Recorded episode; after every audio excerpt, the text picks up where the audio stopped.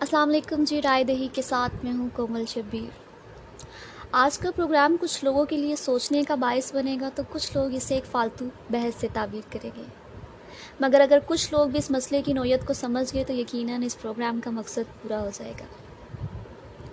پاکستان میں اس وقت ایک نیا انقلاب جنم لے رہا ہے، جو اس معاشرے کو مکمل طور پر بدل دے گا۔ اسی طرح جیسے دیگر ترقی یافتہ ممالک میں ہوا، یہ تبدیلی بہت تیزی سے اپنی جگہ بنا رہی ہے۔ وجہ ہوگی انتہا پسندی۔ مذہبی طبقے کی انتہا پسندی، مقابلہ آزاد خیال طبقے کی انتہا پسندی۔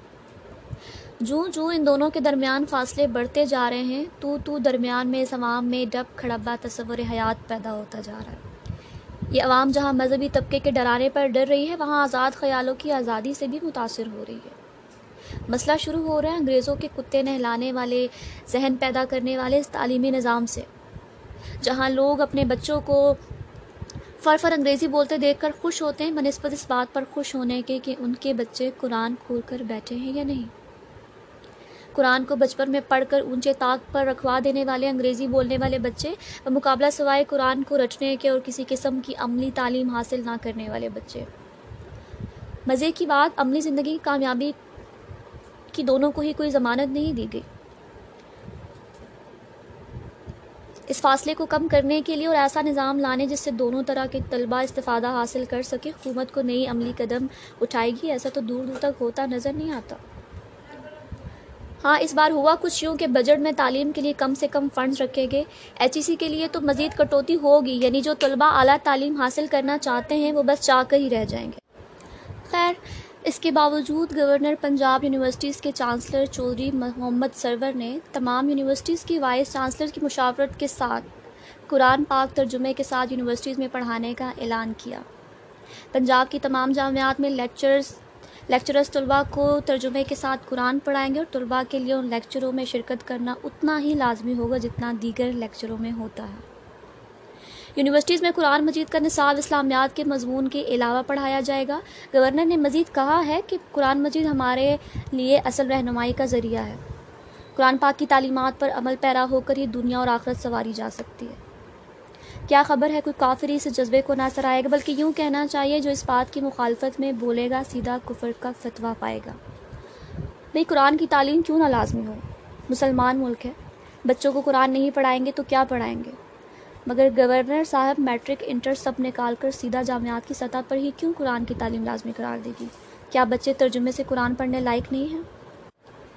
پہلی سے گریجویشن کی سطح تک اسلامیات لازمی میں ہم شاید قرآن آیات ہی پڑھتے ہیں، ترجمے سے، تشریح سے۔ احادیث تک نصاب کا حصہ ہیں۔ کیا یہ پہلی دفعہ ہے کہ جامعات کو پابند کیا گیا؟ نہیں، ہرگز نہیں۔ ہم دینی تعلیم سے بالکل بھی بے بہرا نہیں ہیں، مگر مسئلہ قرآن کو پڑھنے، سمجھنے کا نہیں ہے۔ یہ بات ہماری عقل میں کب روشن ہوگی؟ ایسا کبھی سوچا ہے کہ پہلی جماعت سے جھوٹ بولنے، بولنا گناہ ہے، پڑھنے والا بچہ اسکول میں معمولی سے ٹیسٹوں میں کامیاب یا ناکام ہونے کی صورت میں بھی بڑی بڑی کہانیاں ڈال دیتا ہے۔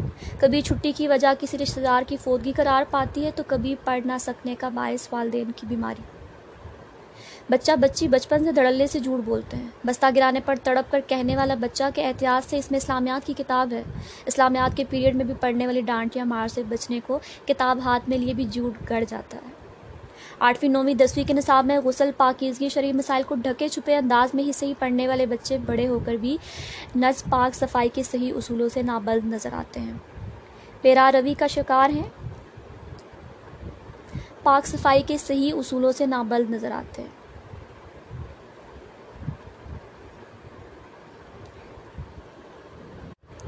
محفوظ صحبت جیسی اصطلاحات سے بے بہرا ہے کیوں؟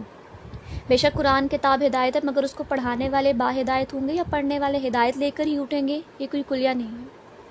تو میں کہنا چاہ رہی ہوں کہ بچپن کی بات ہے، ساتویں جماعت میں ہوں گی، انگریزی میڈیم اسکول کی طالبہ ایک اسلامیات ہی اردو میں پڑھنی نصیب ہوتی تھی، جس کو بھی سمجھانے کے لیے ہماری ایک نئی استانی صاحبہ آئیں۔ سیدھا سادہ سب مضمون تھا کفر کیا ہوتا ہے؟ جس کو پڑھاتے پڑھاتے انہوں نے سیدھا سیدھا فتویٰ ڈے ڈالا کہ فلاں فرقہ بھی کفر پر ہے اور ساتھ کوئی وجہ بھی بتا دے۔ اس فرقے سے پوری چالیس بچوں کی جماعت میں تین سے چار ہی بچے زیر تعلیم تھے۔ ایک نے رونا شروع کر دیا، ایک نے منہ بنایا، ایک نے ہمت کی اور ان کو نکال، ان کے خیالات کی بنا پر غلط ثابت کیا۔ یہ ہمت کرنے والی بچی جب گھر آ کر اپنے والدین سے استانے کی رویے کی شکایت کرتی ہے تو والدہ اس بات کی شکایت اسکول تک پہنچانے کا ارادہ کرتی ہیں مگر اس بچی کی والدہ سے قبل اگلے ہی دن دیگر اکثریتی فرقے سے تعلق رکھنے والے بچوں کے والدین اسکول پہنچ گئے اور ٹھیک ٹھاک احتجاج کیا کہ ہمارے بچوں کو فرقہ واریت کی طرف راغب نہ کیا جائے۔ اس قصے کے بعد اس استانی کی نوکری کی والدین کو یقین دہانی کرائے گی کہ نصاب سے ہٹ کر بچوں کو اپنے عقائد کے مطابق اساتذہ کو ایک لفظ پڑھانے کی اجازت نہیں ہوگی۔ یہ ایک انگریزی میڈیم اسکول کا قصہ ہے۔ بچوں کی بات تھی، استانی سے اختلاف کی صورت میں زیادہ سے زیادہ بس احتجاج ہی کر سکے۔ اس کے بعد بات آئی گئی، ہو گئی۔ پھر باری آئی میٹرک انٹر کی۔ میٹرک انٹر میں جب لمبی لمبی قرآن کی صورتیں شامل کی گئی جن کے اوپر والدین بھی ناراض نظر آتے تھے کہ یہ بچوں پر وزن ہے۔ کیوں نہ ہو۔ میٹرک انٹر میں سوال بھی یوں ہی آتے ہیں کہ آیات لکھی ہوں گی؟ آیات کا ترجمہ اور تشریح لکھیے۔ اب یہاں جس کی یاداش اچھی اس نے رٹ لیا۔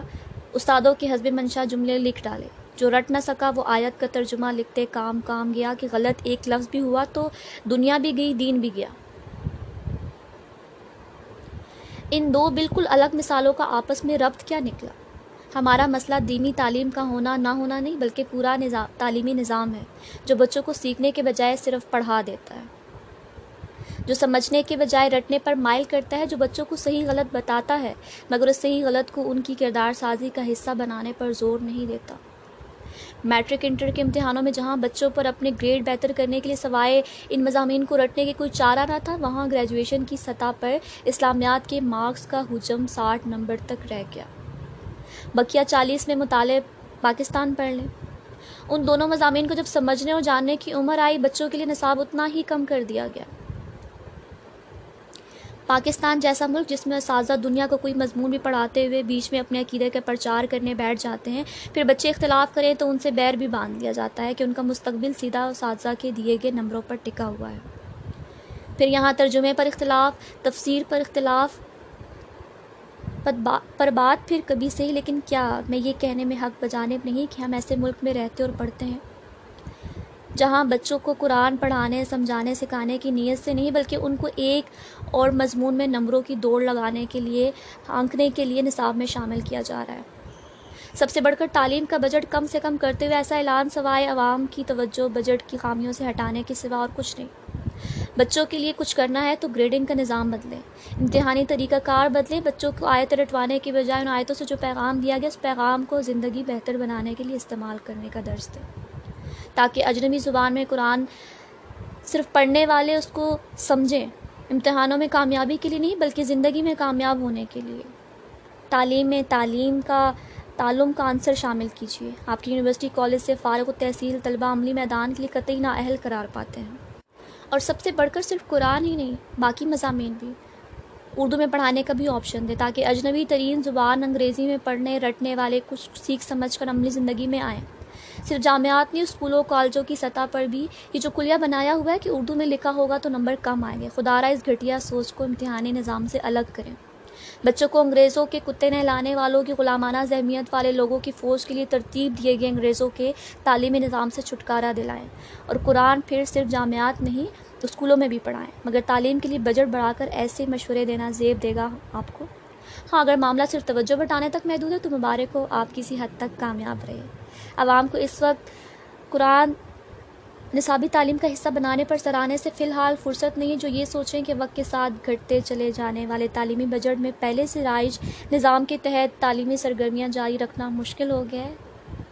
کسی نئے مضمون کو شامل کرنے کے